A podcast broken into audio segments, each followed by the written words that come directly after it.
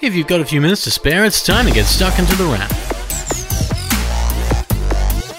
For another week in January, you're listening to The Wrap, Australia's fastest technology roundup. And with the world's biggest tech show to start the year done and dusted, and technology, well, kind of kicked off, we're beginning to see things happen. While we're still not quite sure of the decision to go face to face until everyone is vaccinated, we're hoping everyone stays safe because they need to. That thing we're all sick of talking about doesn't appear to be going anywhere, settling in for yet another year of something we really, really, really don't want to talk about anymore. So let's talk about tech instead, because you might get some joy out of some of what's coming, or even find something new to add to your life. This week, there has been a surprising amount of technology compared to the practical crickets we had last week. In fact, it was so quiet last week we didn't have a show. We took a break for the first time in ages. We put up our feet for a change and just gazed into the openness of space and asked for some tech to be showered on our very existence. And our calls were answered because this week there's more afoot. And first on deck is what will be happening in February with Samsung's next phone set to be announced. Samsung hasn't quite said when exactly, our guess is the 9th or the 10th, but the company has used the word note enough times in a release and blog to give us a firm idea of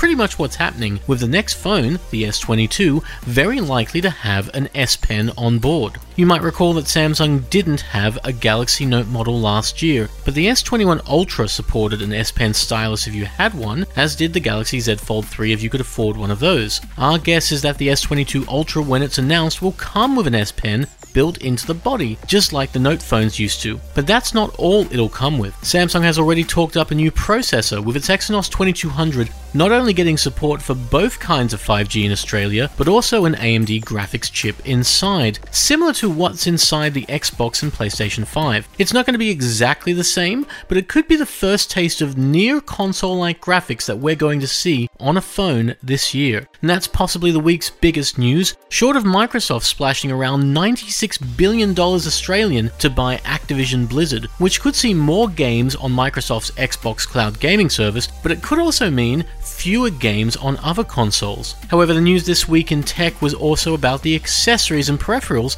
you might rely on. Take what's happening in speakers, because if you have a Google speaker, it may actually do less now than it did a month ago. That's not your fault, but Google and Sonos have actually been fighting in court, and recently, Google lost. Both Google and Sonos make wireless speakers that talk to each other for house wide, multi room audio, but it's an area Sonos practically pioneered, and it may well be one Google may not have licensed Sonos's patents on. That's not technically your problem, but if you have a Google speaker or several of them, it also also kind of is. It means owners of multiple Google Cast speakers will have to control the volume of all of those speakers individually, with the grouped volume disappearing from Google Audio products, at least for now. It's also possible we'll see these issues on other speakers, but for now, it's just Google's problem. Those are the big ticket items, mind you, because most of the news was much, much smaller. Belkin has headphones for kids, Logitech has a mouse for both lefties and righties, and IKEA's Symfonisk picture frame speaker started making its way to Australia after it was announced in America last year. Leica also had something big, but it's going to be a little niche for most people. If you're a photographer with plenty to spend, and we mean it, Leica's slate in 2022 includes the M11, a camera that will cost around, no joke, $13,000 in Australia without a lens, but come with a 60 megapixel full frame sensor that has the technology to jump around megapixel amounts if you don't need that full 60.